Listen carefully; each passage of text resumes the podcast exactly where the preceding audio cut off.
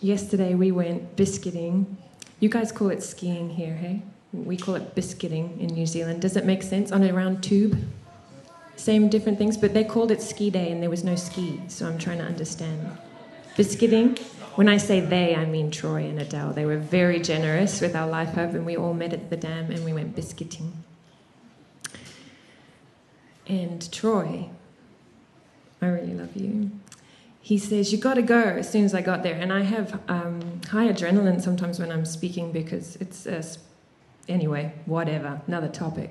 Um, so, and I'd had dreams, and so I had a lot of lack of sleep and a lot of stuff the Lord was saying. And so, like, the last thing I felt like was more adrenaline. Troy says, You got to do it. You got to get on. You got to go. And I've literally just landed on the ground for five minutes. And then the next line, which is beautiful from, it might have been Luke, my husband, or someone was, It sounds very peer pressure. You don't have to do it.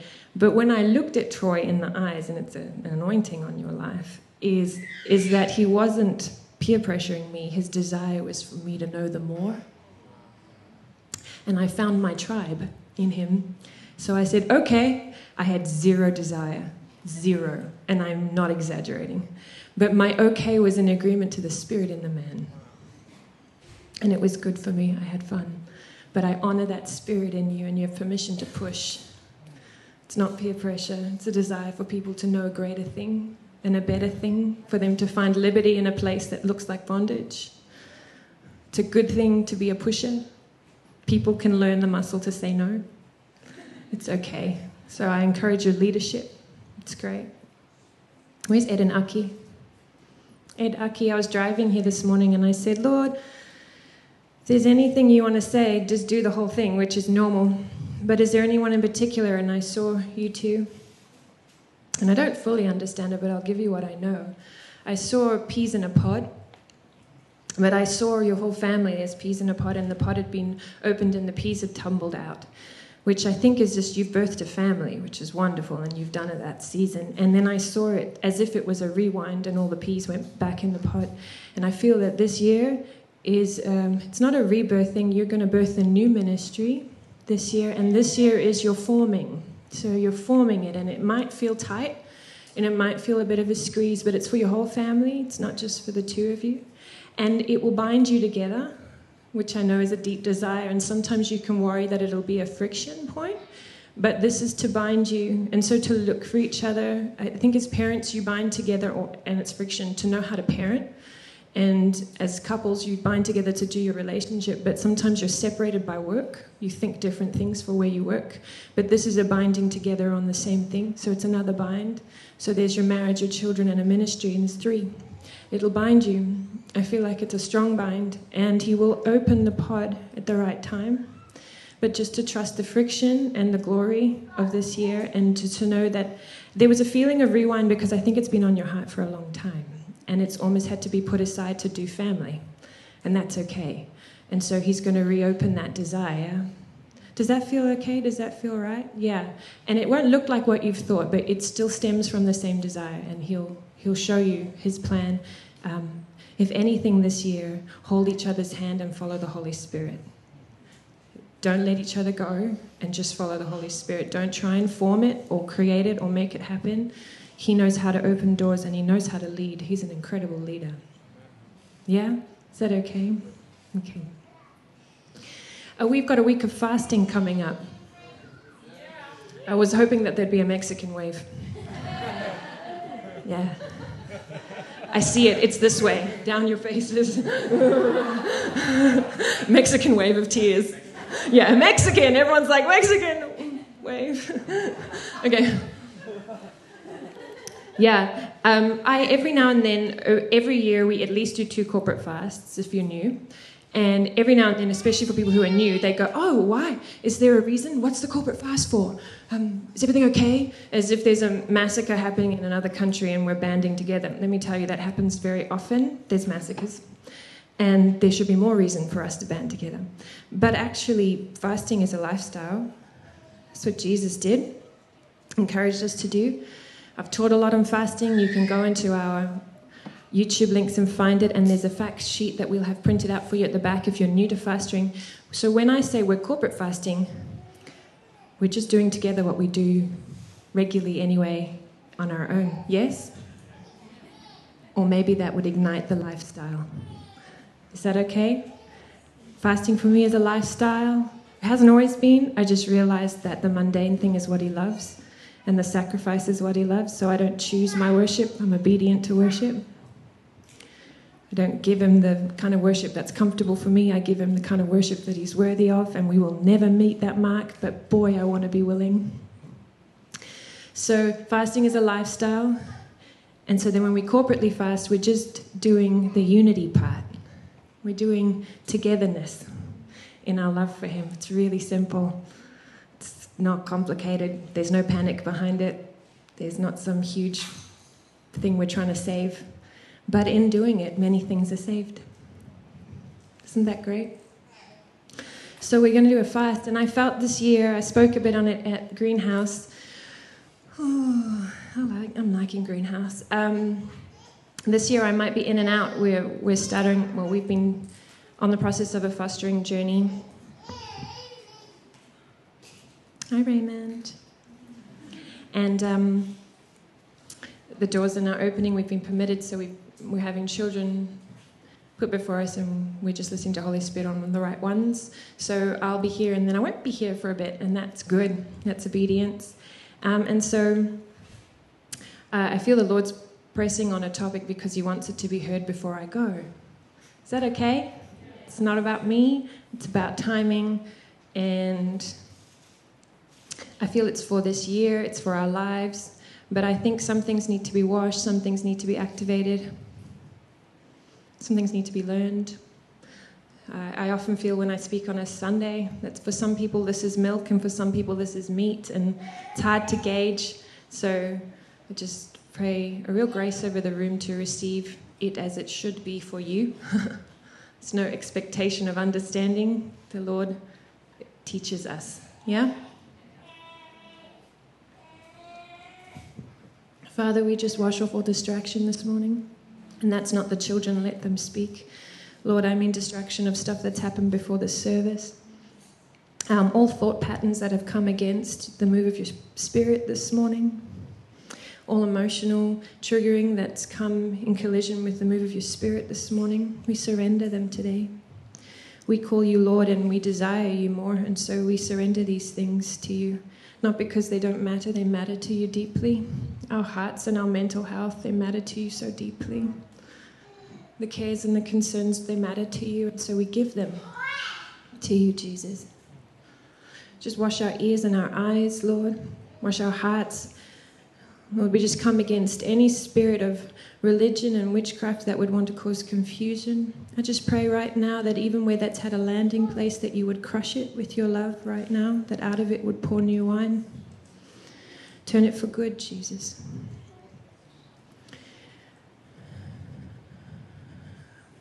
Let everything that's been bubbling and busy, we just pray for a stillness. Jesus, teach us today, if anything, teach us to be still before you. Teach us the art of listening. Teach us to be willing to be still and to recognize what is in chaos and what we can hand over and what we can refuse. Teach us stillness today.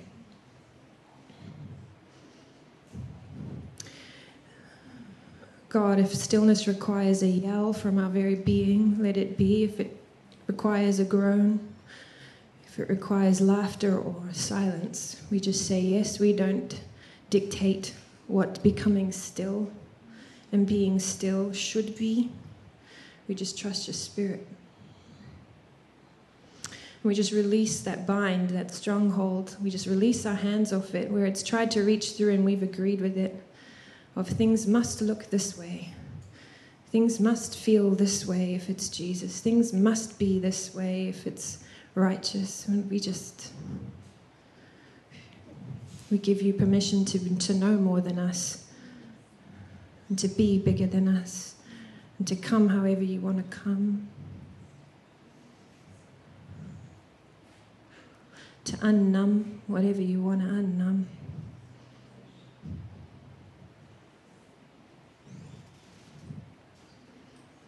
Acts 2.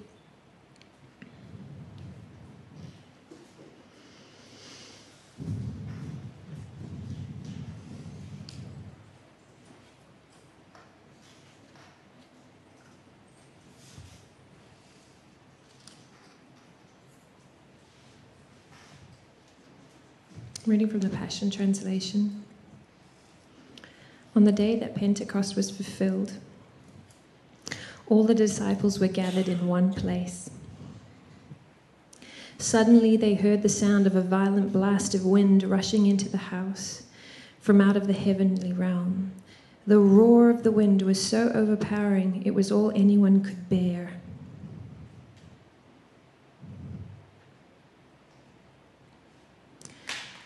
Then all at once a pillar of fire appeared before their eyes. It separated into tongues of fire that engulfed each one of them, and they were all filled and equipped with the Holy Spirit and were inspired to speak in tongues, empowered by the Spirit to speak in languages they had never learned.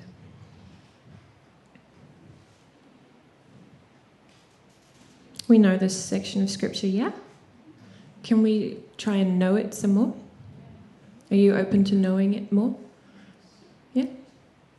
Okay. On the day that Pentecost was being fulfilled,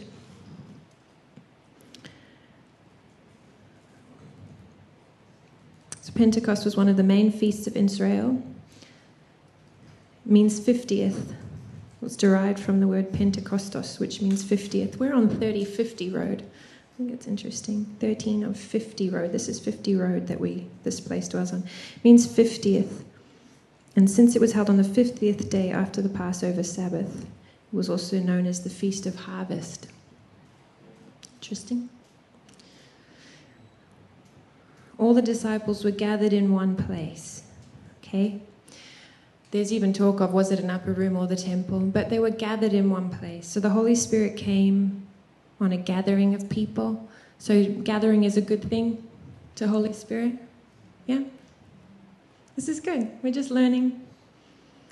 I'm so like, okay, I'm the have your secret place, have your intimacy with Jesus woman. You need to know this is me speaking, private life.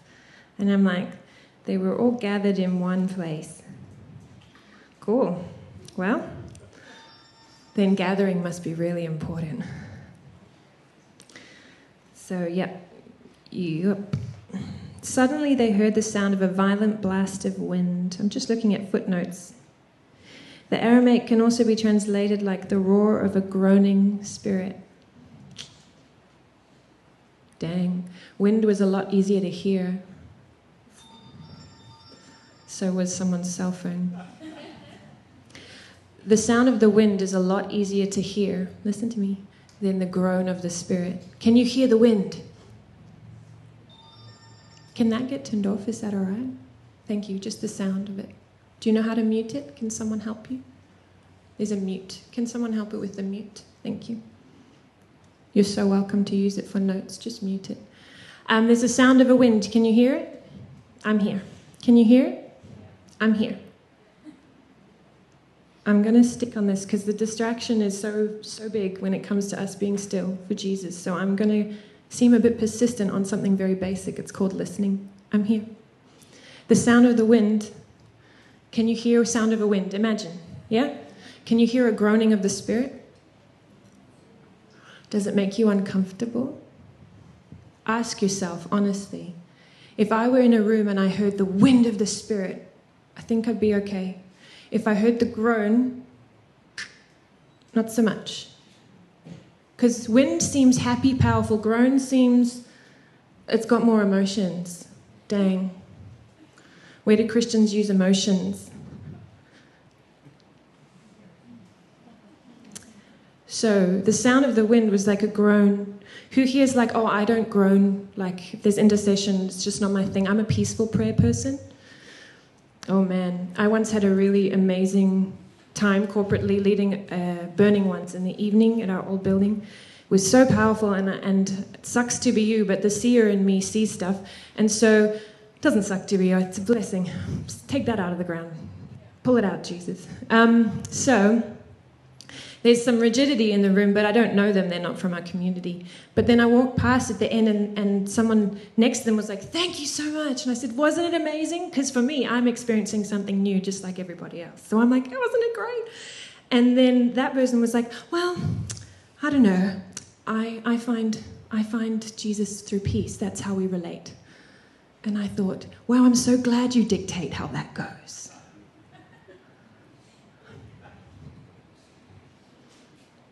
So, do you find Jesus through the way that you connect because of your personality type? Or do you find Jesus according to your comfort level? Or I've been here before, so I'm good here? Yep.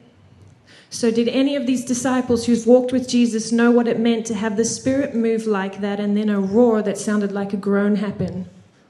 No. So, does it go beyond what they've known?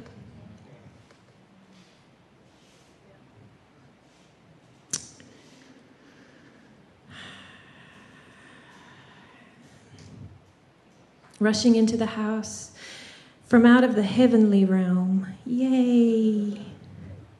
So, suddenly, awareness of the heavenly realm. Who feels aware of the heavenly realm? Who feels that they're always aware of the heavenly realm? Cool. Let's keep going. I'm going to bring this more. The roar of the wind was so overpowering. The roar.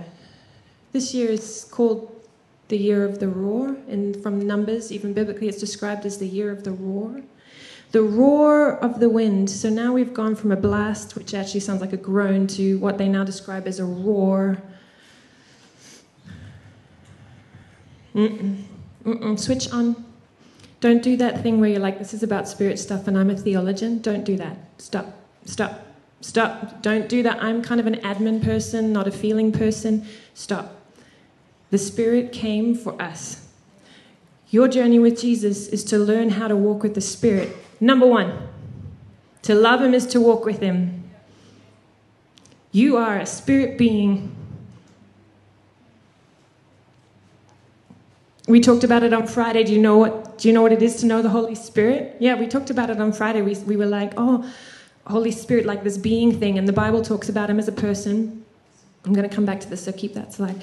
Comes back. He's a person. He's a presence. He's our portion. We've heard him as a person, but it doesn't actually say that biblically, but it describes his attributes. He feels, he hears, he's grieved, he's your helpmate. Same description of Eve, woman, helpmate before you, wisdom. Then, then we get the the dove thing, which I love, and it makes sense, but it can make not make sense for some of us who are like, how do you host the dove while you're in a rush at the shopping center? Like it, can be a bit too much for your literal brain. But that's actually called a quietening thing when you come slow enough to listen. That's the dove part. You don't have to be so quiet, like you can be in the middle of a lot of noise. It's you quietening to hear. And it takes the sensitivity as if it's that gentle. But he's not frolicky, panicky. It's just you'll stop hearing him if you get all chaotic yourself. All right? But the Holy Spirit is also what holds the whole world together. And I think what we've lost in the journey of becoming Christian and encountering God is we haven't recognized that God was fully man, and in being fully man, he was flesh. And so the body is actually really holy. This, what you can see, it's very holy. He also made the earth, it's very holy. And so we separate stuff in body, soul, spirit. And I'm having a spiritual time with the Lord, and I've just got to leave my heart behind and my flesh. That's why we don't dance much because you leave your body behind or whatever. Whatever. Oh, this church is going to be dancing people one day. I can see it. And I don't, don't even know how to dance. I'm just saying. they, in science, haven't found that thing at the end of the, the, atoms and all the other tiny drops and dots of what actually holds the human body together. They haven't found that final power that holds and sustains everything together. And that power is the Holy Spirit. Your whole body stays in complete form because of the Holy Spirit. That's why it's so good to give Him the sacrifice of your body. To let the Spirit actually move however He wants to move is to say, and my body that you hold all together, I recognize that it's you. Have it. Yeah? All those feelings that you have, the more healing that you have, the more you can hear Him accurately. Because we once we enter the spirit we, realm the heavenly realm we enter lots of spirits talking. No it's true. And that's where they get the vain imaginings and all that stuff because you end up hearing everything sometimes not just the holy spirit. That's why we have the word and we have the people. Oh my goodness there's so much to learn about the holy spirit. But let's go back to this Good. The roar of the wind was so overpowering, it was all anyone could bear. Hmm. Who comes to Jesus and says, I'm carrying everything that I can bear, but your yoke is light. So I give you all that I can bear. And then you spend time with Jesus and you feel him more than you can bear. Are you willing to? Have you got trauma related to loads you've carried in the past? Are you willing for the presence to come in a way that it's more than you can bear? Is it okay for your heart to break over the things that break Jesus' heart? Or have you broken too many times that you're not going there? How many things, you know, what's that song that Annie goes, um, there's nothing stands between us except for all my junk and my inner vows and everything that I want to keep here in case you want to do something. Nothing stands between us except for my no because I'm a bit scared and I don't understand these things. But nothing stands between us. It's all your fault. You're not moving. You're not doing anything. I'm just going to hold on to these things that make me comfortable and you don't move. So that's why I find it hard to sing this song because you're actually really absent. Nothing stands between us. On his end, nothing. Death, right in there, life, and have heaven as a down payment through the Holy Spirit. Have it. Nothing stands between us. Me, oh, you suck. You didn't answer when I asked you that question. Ooh, uh, no, a little bit out of my comfort zone, I might look like an idiot. I might not earn the amount that I wanted to earn. I might not get to eat what I wanted to eat. I might not get to live the way I wanted to live. I might not earn the trophies I wanted to get. But nothing stands between us.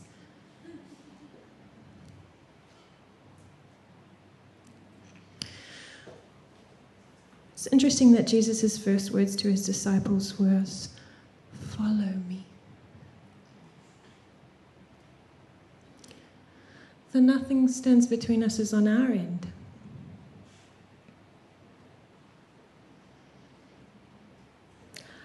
I want you more than I can bear.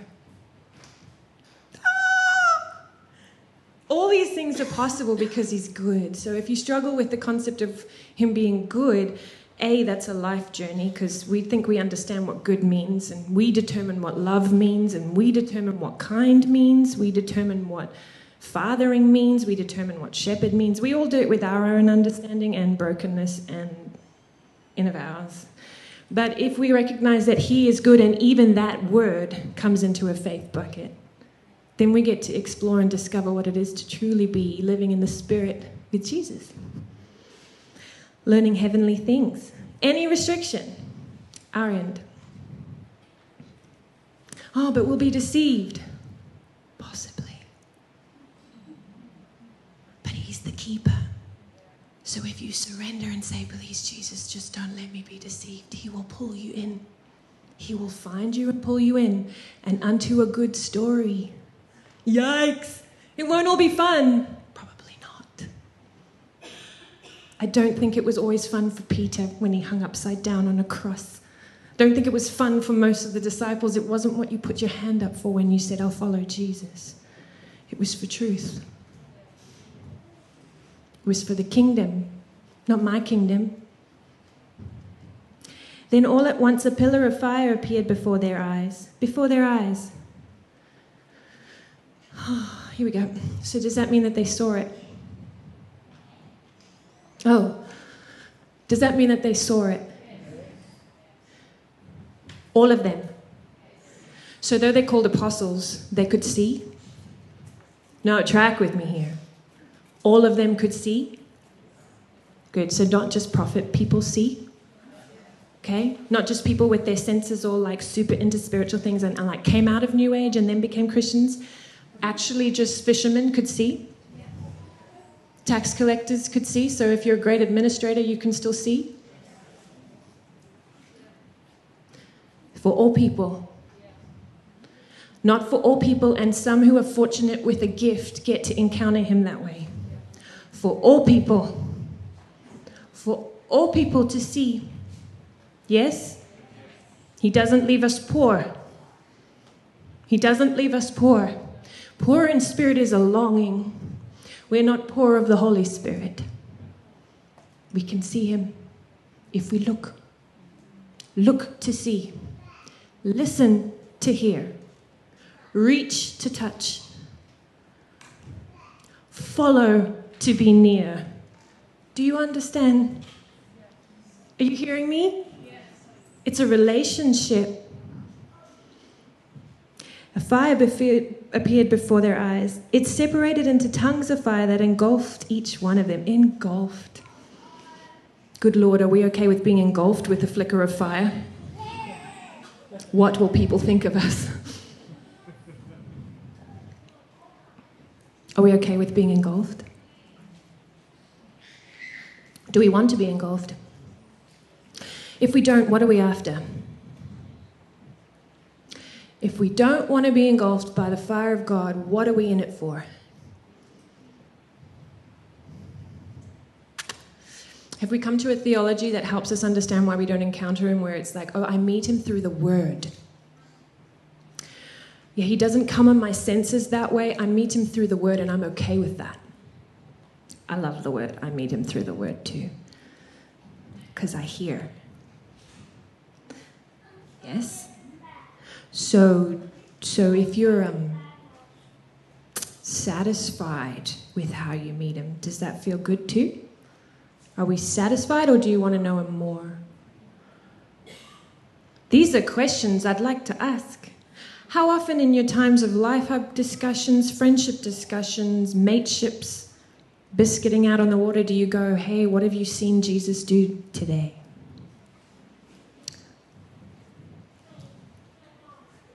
Because he's our best friend, right? So why is that not our topic? Yeah? What was the dream that he told you last night? What, what happened? What are you going to do with that? Do you feel the Holy Spirit now while we're walking under these trees? Are these questions we talk about as friends who are friends because we agree that Jesus is beautiful and because he's so beautiful, he enables us to be friends? Like, is our friendship glorifying the one who enables us to be friends? So they were engulfed with flames of fire, tongues, great. Why not? All you feely people. Woo. They were all filled, filled, filled. Only other time I feel filled is if I eat something, right? Filled. I'm, I'm filled. Does that make sense? They were all filled. Drink a lot of water, maybe you feel filled. Have a good hug with a friend, you feel filled. Do you understand the word filled? They were all filled. Do you feel filled with Jesus? They were all filled and equipped. Uh, okay. Equipped. So filled means filled inwardly. This is the footnotes. And then the other word they give is pletho, which means filled outwardly, also called furnished or equipped, clothed. It's like when you get a B&B and it's fully furnished. You don't have to bring anything with you. Yeah? So you're filled and you're functional. You're filled and you're able to host. You're filled and you're able to have and house. Yes? You have tools. And they were inspired. Uh oh. Do you know what that word inspired actually means? It means to ring out a bell. See, I didn't hear that when I read inspired. Ring out a bell. We do that when we call people in sometimes when the talking's going too long. Ding a ling a ling ling ling. Ring out a bell. Do you like the sound of bells in your ears? Who likes quiet times with Jesus? Good. Who likes noisy times with Jesus? Yeah, yeah. it's kind of harder to surrender to noise. this is so good. If you struggle with noise, you probably struggle with chaos, and so one of them has to die. Chaos needs to be surrendered so that you can receive the sound of heaven. Because your pursuit now is silence, not Jesus. Okay? Surrender, chaos, busyness, loudness, possibly any trauma you've had from someone yelling or being dominant or controlling. Healing for those things because when the Lord speaks, who is fire, He's very kind, but He can also be very direct. Who's very gentle, but can also be very loud. But the root of his mannerism, just like me interpreting Troy, if you hear the spirit of a person, it's very beautiful. Do you know the spirit enough that he can talk in any way and it doesn't offend you? We okay with this topic? I'm just gonna like light as many things on fire before I go. Is that okay? Like absolute bushfire of like, oh dear Jesus. Good? Okay. They were inspired, ring like a bell, carried along. That means it went ahead of them and you just uh, got caught up in it. Yay, you didn't have control. They were inspired to speak in tongues. You did not actually feel a sense of control in the matter. It just led you, empowered by the Spirit to speak in languages they had never heard. All right.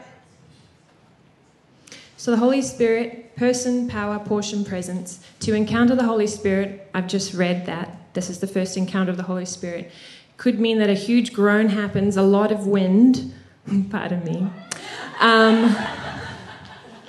hey, if you want a really lovely, dignified encounter with Jesus, this might not happen since it didn't happen for them. Large groan, lots of wind sounds, a fire comes before their eyes, suddenly they can see. So they can hear, they can see, they get engulfed, so now they can feel, it's all consuming, and then they become empowered, filled.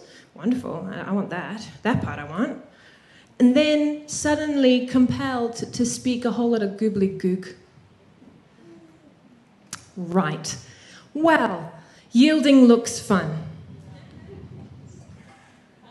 So I'm just wondering if the Christian journey for you is like Father, Son, and then Holy Spirit down here, because at least in that order, there's a composure to my life of healing. It's like really kind and good, and then lots of love and fellowship and friendship, and then I don't have to do the undignified part or the surrender part. It kind of comes on my terms.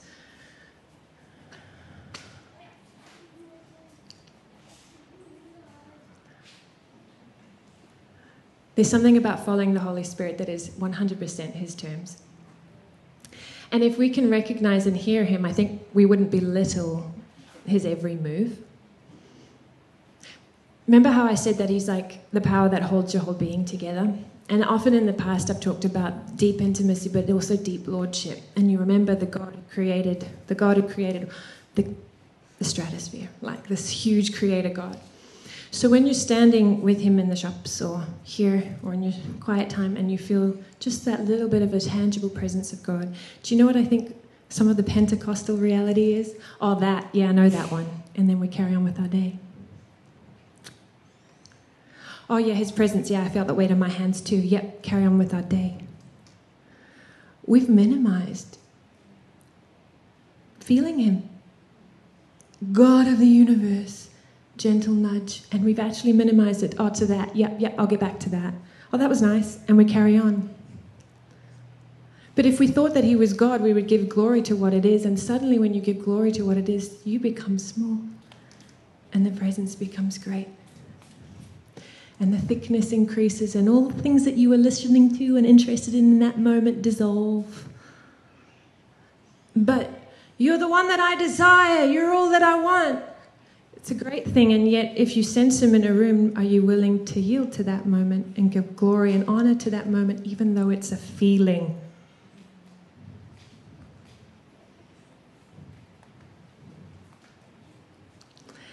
There's a washing of our eyes, in our ears, in our feelers that needs to happen, and an honor given back to the way we're designed to encounter Jesus through the Holy Spirit. And that should be primary, not small. I don't really know how to do my relationship with Jesus without encounter. I've had times where I don't feel I can feel Him, but if I look, I see. Some things might go quiet, but it's to tell me what's gone numb. It's still a communication. something might seem black. That's not his silence, it's a communication. So I know, mm, something's not right here on my end, and he wants me to know. He's turned my face and gone, See this hole? I want to move in there. Can you let me? And we sit there going, So dark, and he just doesn't talk anymore. Have we missed the person who's talking? The good man, the glorious man who's talking. Have we missed him somewhere in this? When did it become about our understanding? When did it become about our cheap, rebellious, flippant style of love? When was it ever about that? When was his standard that? When did his standard ever become, I'll chat to you when I feel like it? When did his love ever become, when you figure it out, we'll have a conversation? When? When was that God who designed and made us, when was he that selfish? Nothing stands between us except for you. You don't do it the way I want. Can you hear your voice? Can you hear it? Because I can hear it. I can hear it in the room, and I've sure as heck heard it my whole life in my journey with the Lord. My biggest thing was my bitterness. At least own that it's your bitterness. At least own it. And then go, oh my gosh, he's smiling at me in this moment while I own it. And thinking, yes, my Baba, let's go have a let's go have a hug about that one. Like the God who is never offended with you is just keen to carry you closer and closer to him. The way we recognize the Holy Spirit is through our receptors. The way we recognize the Holy Spirit is through our senses. So if you want to know Jesus and you're not willing to sense, hear, feel, know, touch, well, there we go. You've already dictated how it's going to go, and it's going to fall short of the glory. Yeah. But as a human being who enjoys other human beings, temporarily. no, enjoys other human beings. Um, I enjoy being hugged, and I enjoy looking at someone in the eyes when I'm talking to them, and I enjoy laughing and seeing them laugh. So does Holy Spirit. His down payment is enough for you to feel hugged by Him, for you to feel seen by Him, for you to feel held, lifted, led it's not that small. It's not that small. He's not that unkind. He's not dragging you with a little carrot saying, Come on, walk the pilgrim journey until you get to heaven, then you get to eat the carrot. He's not that kind of God. He's like, Banquet! Are you full? Another banquet! Are you full? Another banquet! Let's have another one! You want to come to me? Have another one! He's the banquet dad. He's like, never will you starve. I'll always put a roof over your head. In we go, oh, practical, good. I'll always have finances for my life. I'll always have a house. I'll have faith for these things. Not will my heart have its needs met. Is he enough to meet the needs of your heart? No, no, no. The God who created human beings is enough to give you finances and a roof over your head, but He won't give you enough in this life to meet the needs of your heart. How cheap have we made Him? How ugly have we made Him?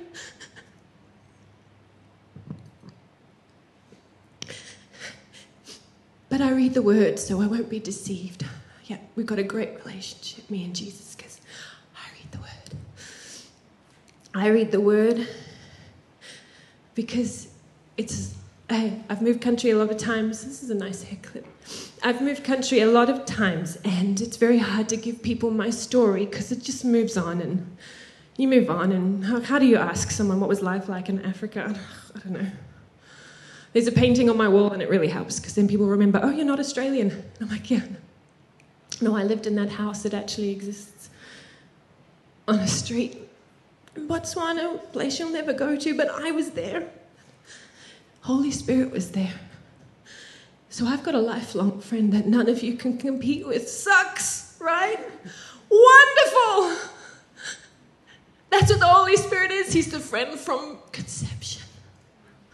Till the day that I die, you may come and go according to his will, but I have a friend who has known the opening and closing of my eyes my whole life.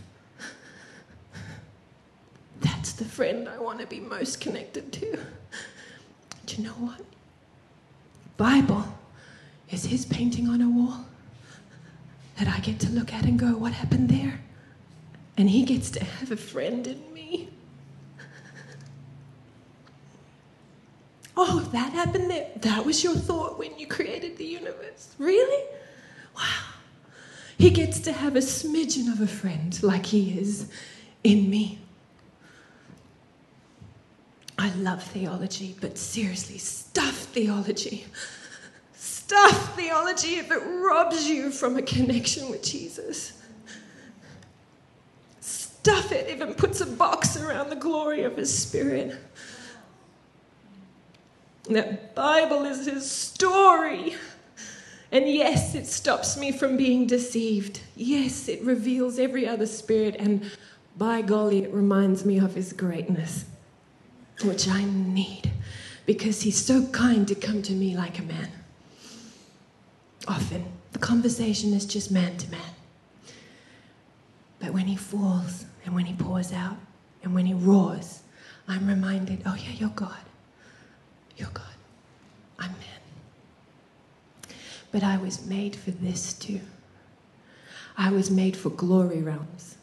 My body is actually rejuvenated and made for the swirl and the power and the glitter and the smoke and the fire. And by golly, Lord, don't let me be like the rest of the Hebrews who just watched Moses go in there. I'm in there too. It's good for me.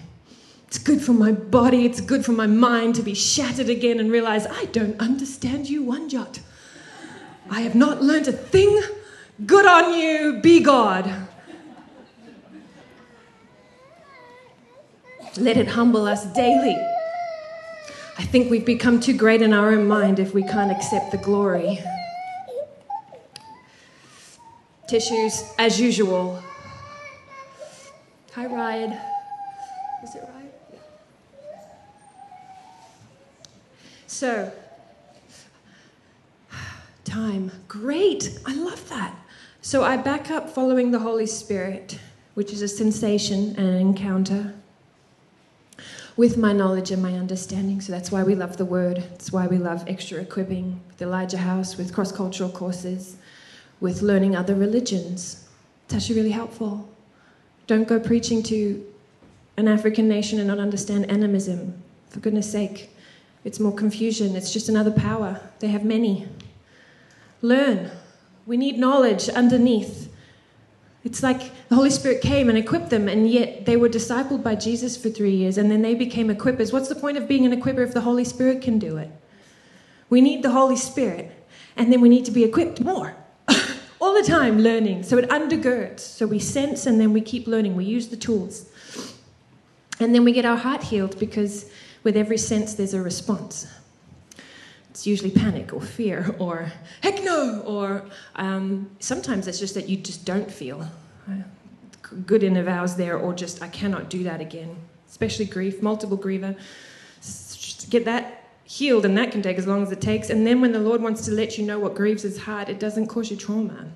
And you don't get stuck in it, and you can discern it's him, not you. It's really important to get your heart healed. It's your filter. It's really important. We talk about it like it's an inner healing ministry on the side, and I'm like, Do you want to know Jesus? Get your heart healed. It's where he lives and it's where he talks. And man, we don't know what we don't know. Have you guys learned the Johari window? Can you put it up? Augustine said, Help me know myself that I might know thee. It's really important to know you because he made you to know him, and so to know yourself helps you know him. And August um, Johari window, I love this when we did communications at uni. So we've got on the left, there's, these are the four kind of blocks they talk about in the human psyche, heart, what ifs. Depends if you're Christian or non Christian. Um, so then you know yourself and others know you. There's an arena of you where you know that part about you and others know that part about you. Yeah? I have green eyes. Yes, you do, Rachel. You have green eyes. I know that about you too. So often a lot of physical things, not all, other people know.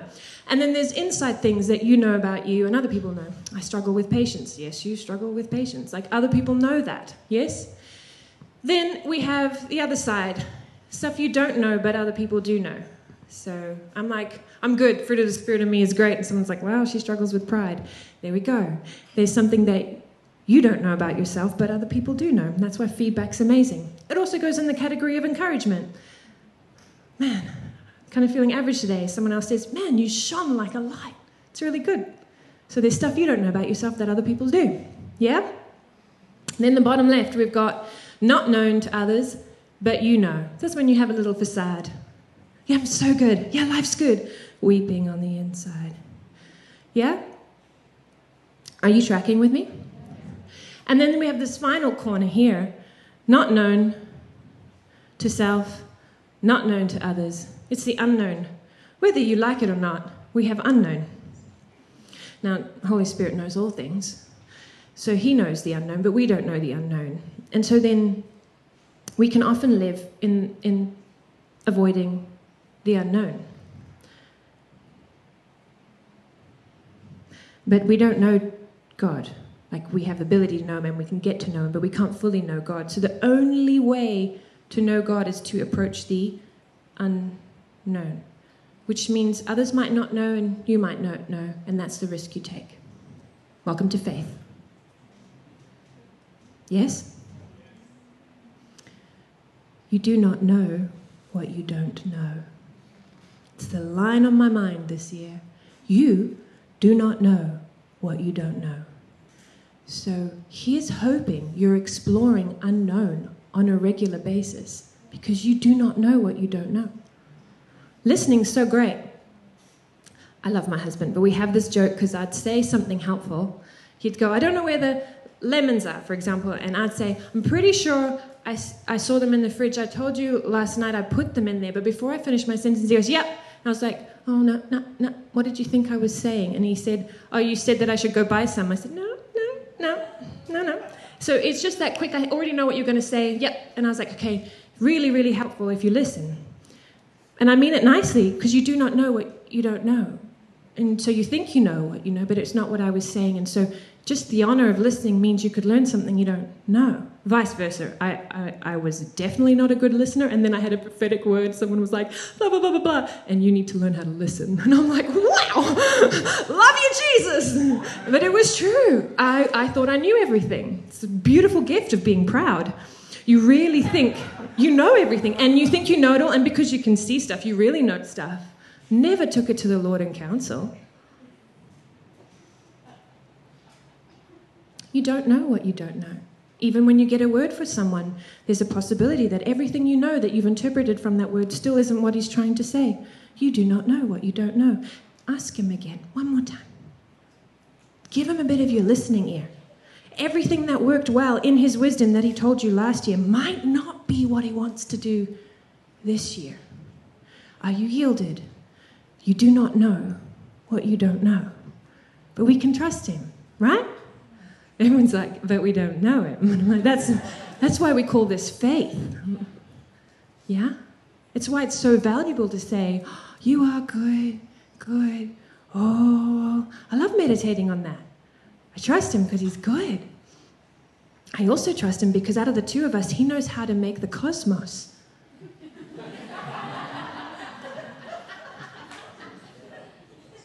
like, if you think about it for a second, who are we that we should think we know better.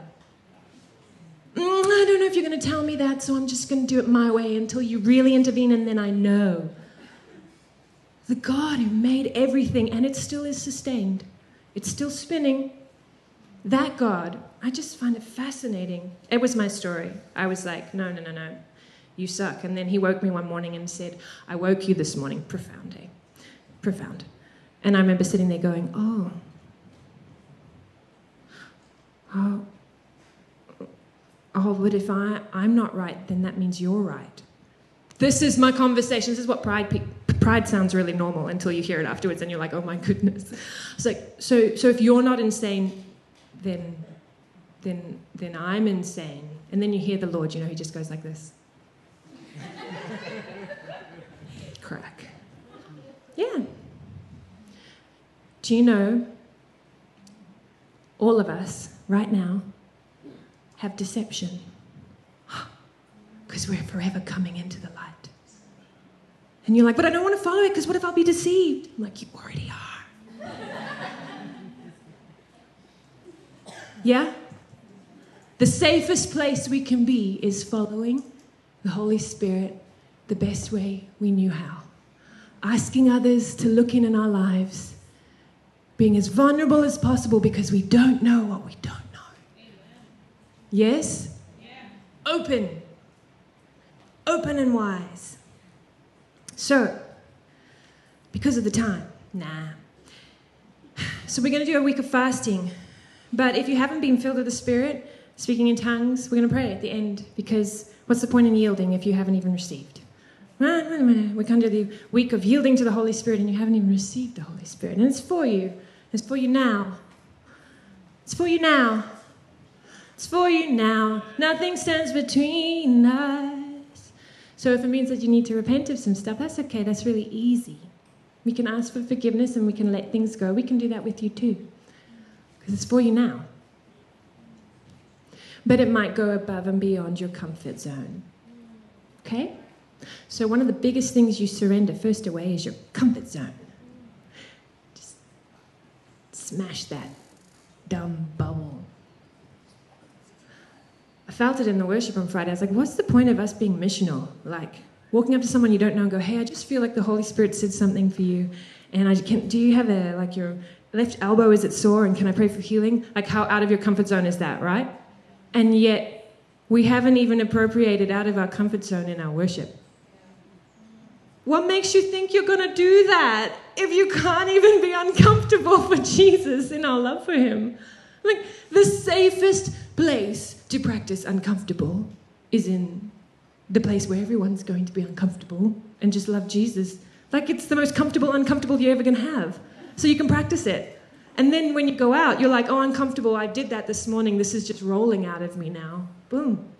I don't understand people who are like super missional, but they cannot bow to Jesus. It's weird. Can you yell in a worship time when everyone's quiet? Have you been taught that it all looks the same? Oh man, I've been to some Pentecosty places where, and I love it, I grew up in it, this is all love. But the river is flowing and everyone's joyful, and I'm sitting there, just had a baby, and I just at the back, and the Lord's just hitting me with waves of His glory, and I'm weepy, loving it, like, whoa. And someone comes up and goes, But the, the, the river's here, jump, jump. And I'm like, Yeah, the river's here, I'm good. Like, it can be different. But don't tell me I'm good and you're not in it. Don't, don't do that. Just blah, blah. But it can be different. I encourage it in the prayer room. Someone can be wailing while someone else is laughing with joy. That's really okay. It's a spirit in a man in all of us, but there are moments where he calls us to unify in our response. There'll be times where we all stand and we all, we've done it even in greenhouse, all turn. But then what he tells us to pray out is all different. So there's a yes that's all the same, and there's a yes that's very different. So try not to categorize. Just surrender. And then afterwards go, what was he doing? And then learn. Is that all right? Then try and understand and only do what you understand. That's called restriction. It's not called wisdom. All right. So we want to do be filled with the Holy Spirit. And then we want to just agree together that our receivers are just washed and given their permission because if you want to spend your quiet time with, you know, for a mum, two minutes here, half an hour later, whatever, it can be different every day. Permission for it to be different every day. If you want to spend your time with the Lord, why don't you start with your receptors? Have your Bible, have your music, have your bushland, wherever you do it. Start with your senses. Sense Him, because He never leaves. He never leaves. Start with your senses. I have a continual conversation often because the senses pick up something and then I look for that in the Word. And then we're reading stuff and that sends me on another journey and then he reminds me it's somewhere else in the Word. And you have this beautiful intimacy that comes through the word through many things because your receptors start that conversation. Is that all right? Then we respond, we obey, and engage. He's not talking so that you can just have a lovely day. He's talking because he cares about your heart, he cares about your community, he cares about the world, he has a mission. So there's some parts of it where you might just need to change. Transformation might just happen when you spend time with the God who made the cosmos. Is that okay? I figure if you're spending lots of time with Jesus and a year or two later you come out no different, I'm not sure you're in it with Jesus. There we go. Now we know if you were deceived or not. It's just two years of your life. It's okay. There's more. Carry on. Seriously, we take success too big. Our success is finding Jesus. It's just, just stop with being a glory story for the world to know. Just learn Jesus. All right. I'm aware of the time and people movement. So we have fasting notes at the back, but this is what we're going to do. We'll send out little reminders each day. My encouragement and my ask and my plea is that we start prioritizing sensing it and encountering and surrendering to the Holy Spirit. And so the whole theme of the fasting is yielding, which is a huge, huge lifelong journey. So you won't ace it in a week. But it's a beautiful um, section in this book, I think it's chapter 8 by John and Paula Sandford. And he talks about the three realms of the will of God the good, the acceptable, and the perfect. The good is all the laws. Whether you're a Christian or a non Christian, you come under the laws of heaven, which is sow and you shall reap, judge and you'll be judged. They are the laws. That's why non Christians benefit in some areas. It's just what it is. There are laws, and we all have them. That's the good. The acceptable is that we've been accepted by Christ, and that's where most of us live. We live in the acceptance of Jesus. It's okay, we're covered by His mercy. We can get to do another day. We know the acceptable, that we're received into heaven, we've become sons. Doesn't mean that we're following Him or obeying Him, but we're accepted. Yes? The perfect will of God is that we are yielded and that He moves His finger and we go where He's going. It's kind of not going to happen. because we are imperfect. Like, we live in the perfect will of God according to His perfection, not ours. But let's say you did do it really well. Let, hear, me, hear me out. Let's say you practiced yielding so well. You got into the flow of just learning the Holy Spirit, becoming best friends, and so there was a perfection in your surrender. It's still not perfect. And do you know why? Because the perfect will of God is that the body surrenders. One man surrendering is nice, but he wants all of us in. So he actually talks about how the perfect will of God is the whole body yielding. So I thought it would be nice for us to give it a go.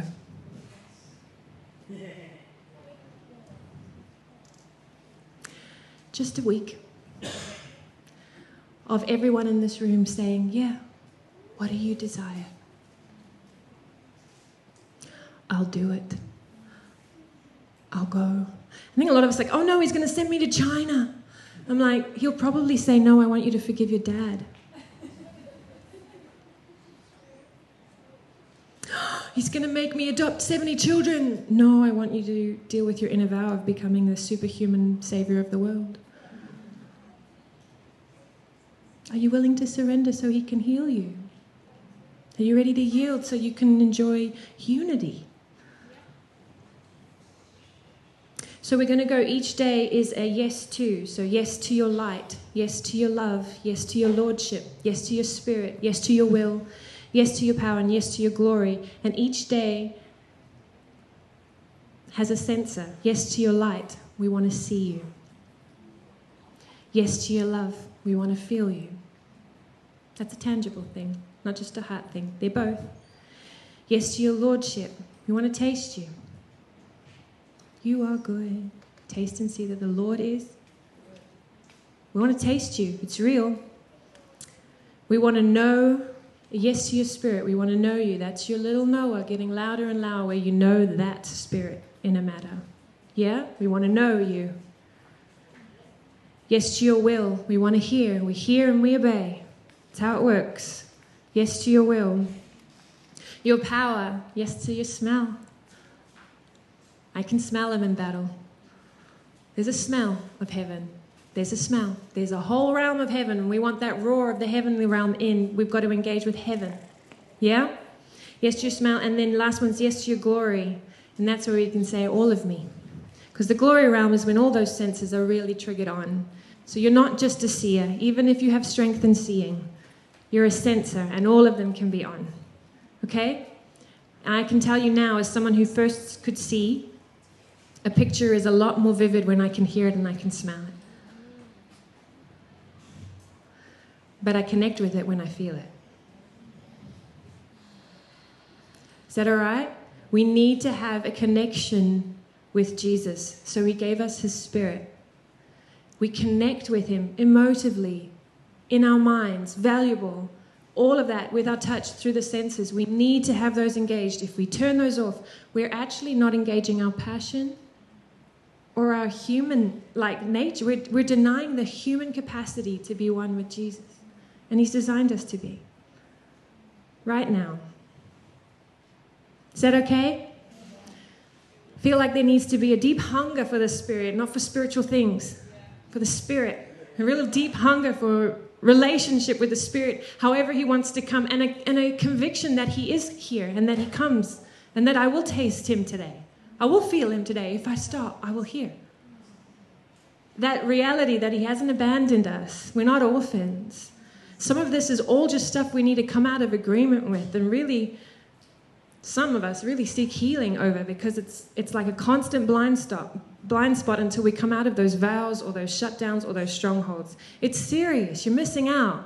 Don't categorize as yourself as someone who just doesn't. It's not true. You do. Something stopped you. Okay?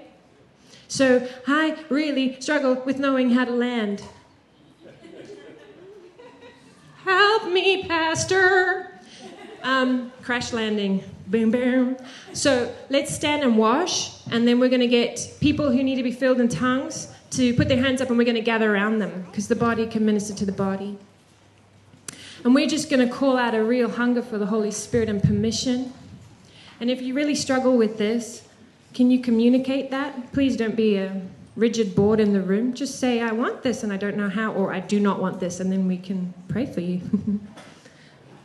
Please communicate. Don't fake it. Yeah, Jordan. Do you want to play keys? Jordan.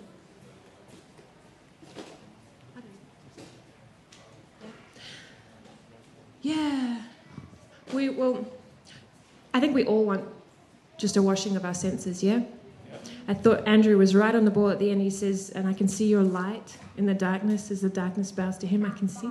I can hear the roar in the heavens as a space between where's sin. I can feel the ground. He was just calling out the senses in the room. Wasn't that great? They're not descriptive words that we think that's pretty. It's a reality. You can hear, see, and feel that. That's not just for crazy intercessor people, that's for us. We get to be the crazy intercessor people. That's our portion. And the beautiful thing is that all that stuff, when it's Jesus speaking, is so pure and good, it's revitalizing. Oh, Jesus, this is a topic that just reveals so much. I understand that it's a box and it's exploding lots of things, but Papa, if you want to open this, which no doubt you do, no doubt you do, how do we even live knowing you without this box, Jesus? Oh, God. Forgive us for our fears. You know why they're there. You know the roots. You know all the roots. You know the roots of our disconnection. You know the roots of our shame. You know the roots of our fear. You know the roots of our judgments. You know the roots of our spiritual control. You know it all. But we also know that your blood and your body is enough. Great liberator not only forgiving us, but liberating us one by one. We want to own our stuff today. Not so that we sit with our head low, annoyed, or ashamed, but that we can hand it to you and say, Come and do, come and be. Reveal yourself to us, Jesus. This stuff, it can go. If I can have you, it can go. If I can know you, this stuff can go.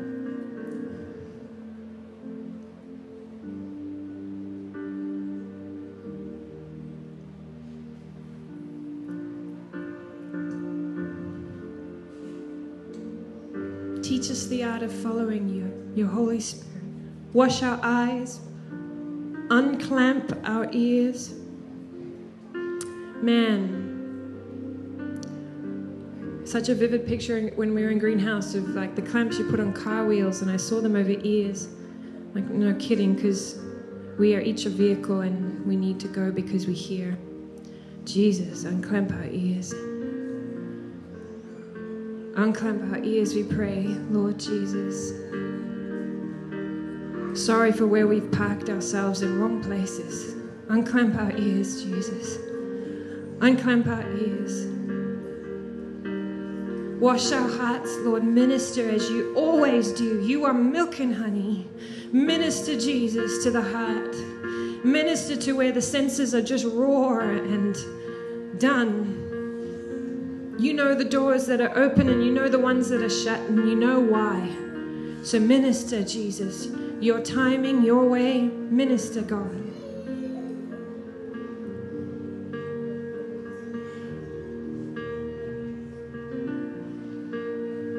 Purify the knower.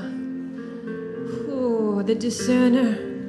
It's designed to know you, Holy Spirit, and to recognize the others that fall short. Oh, clean it out of fear. Clean it out. Wake it up. Out of stubbornness, out of resistance, wake it up. Clean out the knower, Jesus.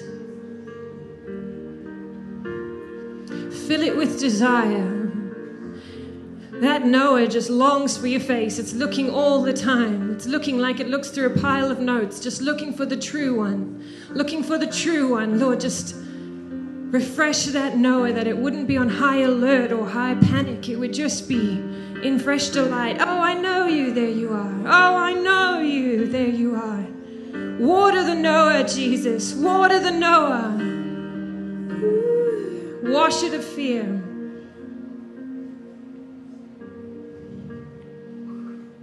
Wash it. There'd be no cynicism, no criticism in the knower anymore, no desire for perfection. You are perfect. We just desire you. Just wash the knower. Because the way you move is actually very messy. It's loud. It's it's full of really weird things. So wash the knower. Wash the knower, Lord. Wash it out of panic. It's not discernment when it's related to fear or self protection. Wash the knower. Wow, it's loud in the room. Wash the knower, Jesus.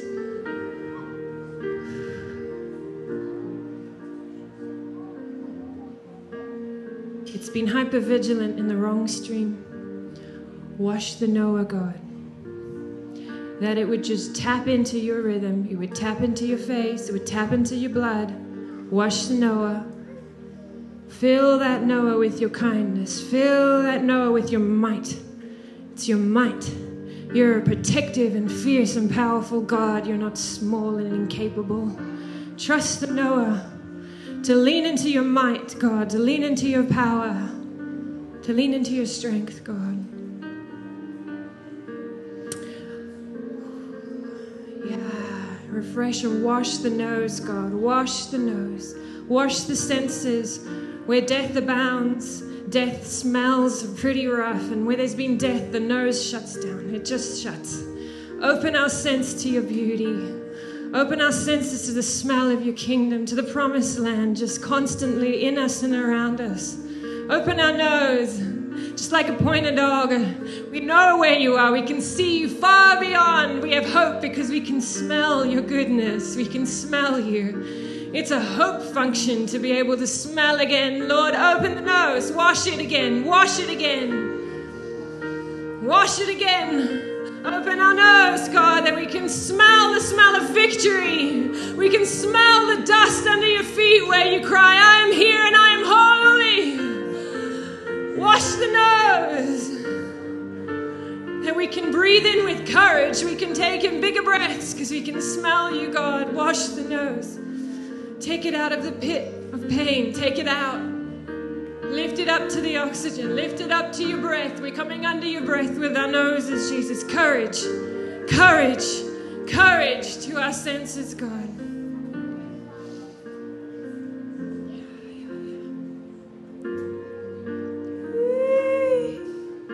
Wash the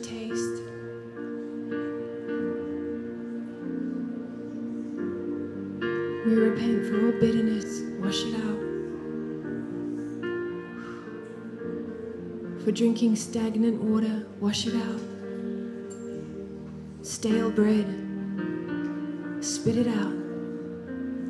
We've been discontent because we've been choosing our own meal, and we spit it out, Jesus.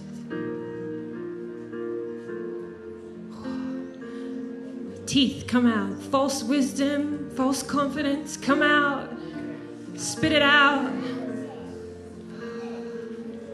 We've gotten fat boasting in our own strength, we just spit it out. We spit it out. We want to taste your freshness, new flavor. To eat from your table and be bold enough to say, I want that one. We won't accept crumbs and things we've had before. We would come boldly. Wash out our taste for you, Jesus.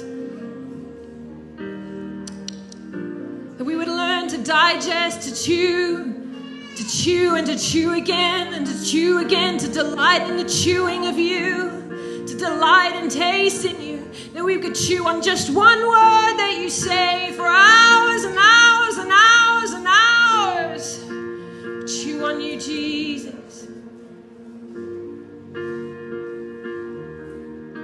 Could tune into one scripture for weeks and weeks and weeks because you just keep unpacking your flavor unpacking your picnic basket of you. Jesus.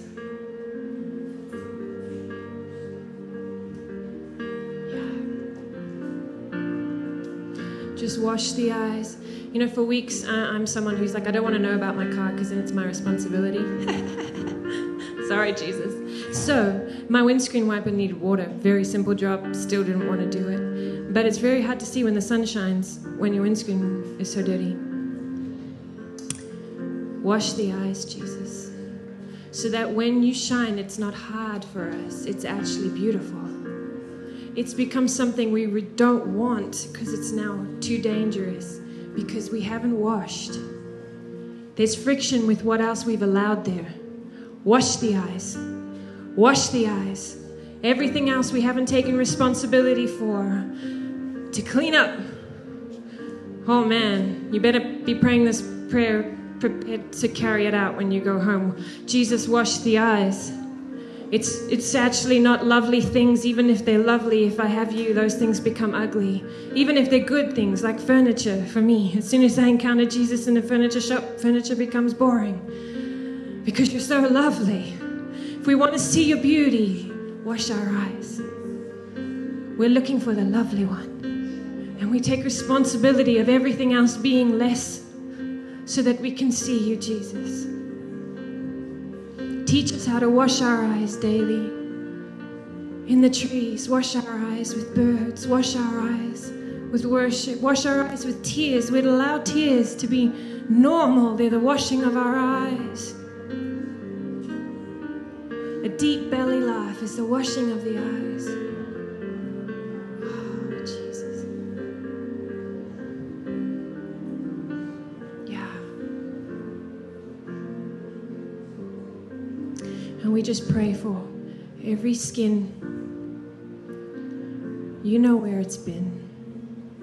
You know what's been too harsh on the skin and what's not been enough for the skin. You know the lack and you know the over and abuse. And we pray, beautiful Jesus, minister to the skin of your people. Minister to your tabernacle. Light up your tent, Jesus. Minister to your tabernacle. That the body would know your presence, that the body would notice the Spirit again holding all things together. Minister to your body of your people. That flesh would come into harmony with the Spirit again. That we would recognize it as a communicator once more. Every allergy, every resistance, every numbness in our skin, we would say, but maybe the Lord is revealing something of me. We would consider it holy. We would feel the weight of your presence, the glory, the way that you move like water. You're always moving if we were but just still.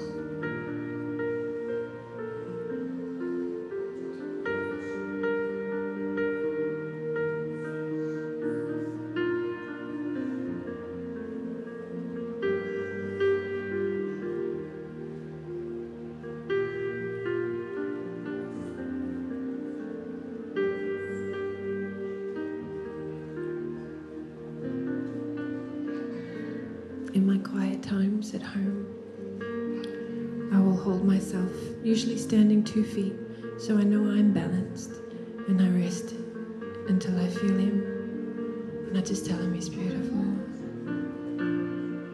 When I feel Him, I surrender to things. If He wants to move some way, I'll move. I want to learn what it is like to listen to the dove. So I might look really weird, but my goal is to listen and obey, and it's like practice. Because my main goal is not to try understand first. It's just to sense him and to grow that sense and to give permission for that sense to be the most intelligent thing I can do right now. Is listen to the Spirit.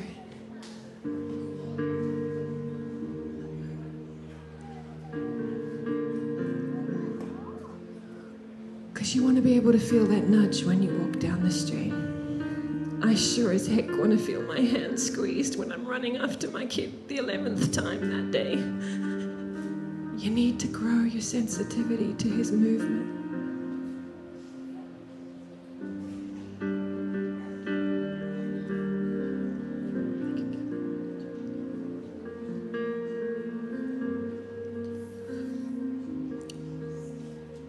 Holy Spirit, we want to repent, Lord, for any way that we have judged you.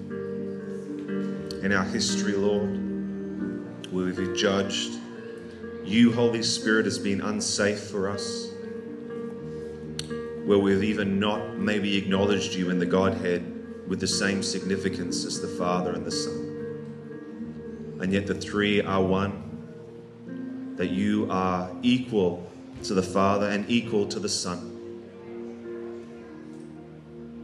So we repent, Lord, for our judgment towards you. For in any way that we have judged you, we repent, Lord. And we ask, Holy Spirit, that you would bring it even to our mind now. So we can be specific in our judgment, Lord, so that you can reverse the curse that we've come into agreement with, Lord. And Holy Spirit, because you dwell in people, Lord, you manifest through people. So, Father, we repent for in any way that we've judged you in others. May we've judged people as being super spiritual or overly expressive, Lord. And Father, we know that sometimes people can manifest in the wrong way, Lord, and manifest unclean spirits, God. But our only ability to discern the spiritual realm comes from the Holy Spirit, you.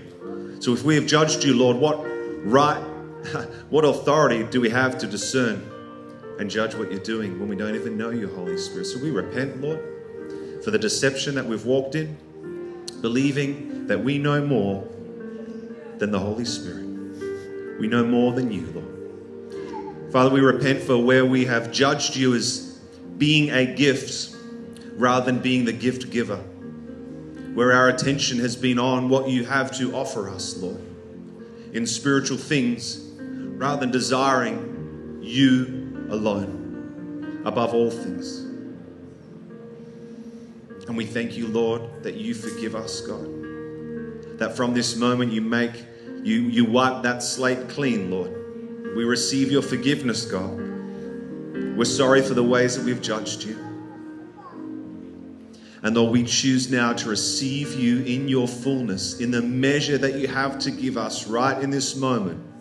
We say yes holy spirit.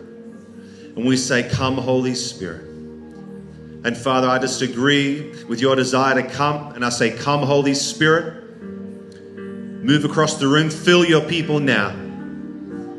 Fill them with your presence, Lord. Fill them with your presence, Lord.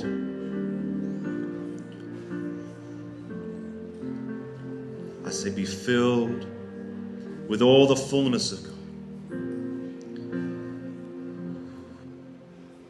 Lord, we don't want you to fill us with your power or fill us with your gifts. Lord, we want you to fill us with you.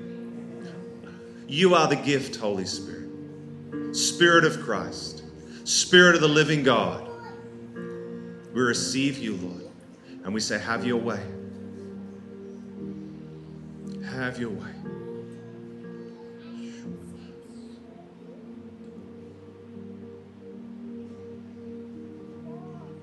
Father, we pray that release, Lord, that as you come, God, that our spirit would respond to you in that language, our prayer language of tongues, Lord. Anyone here this morning who hasn't received uh, their own personal prayer language, and maybe you need to repent for judging tongues,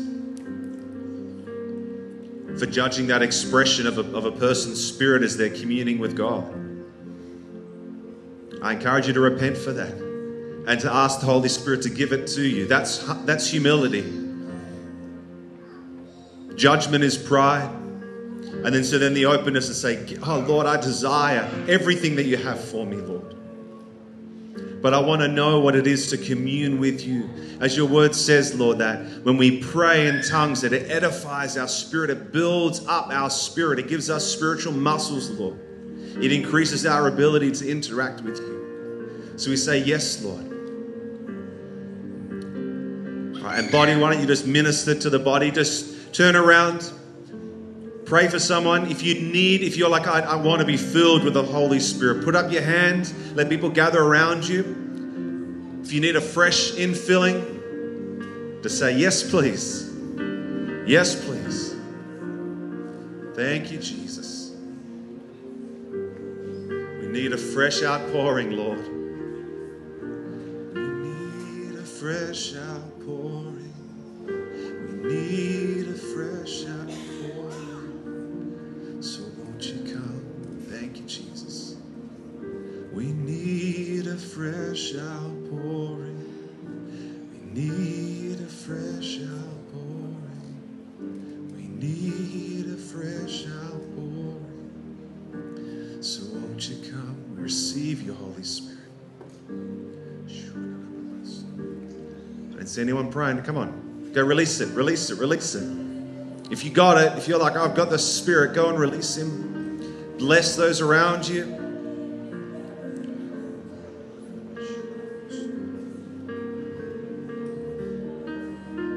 If you need to go and, and grab your kids, you're welcome to do that. But if you want to be filled with the Spirit, stick your hand up in the air. Awesome. One here, up there. Anyone else? Nothing to be ashamed of to want more of the Holy Spirit. Woo.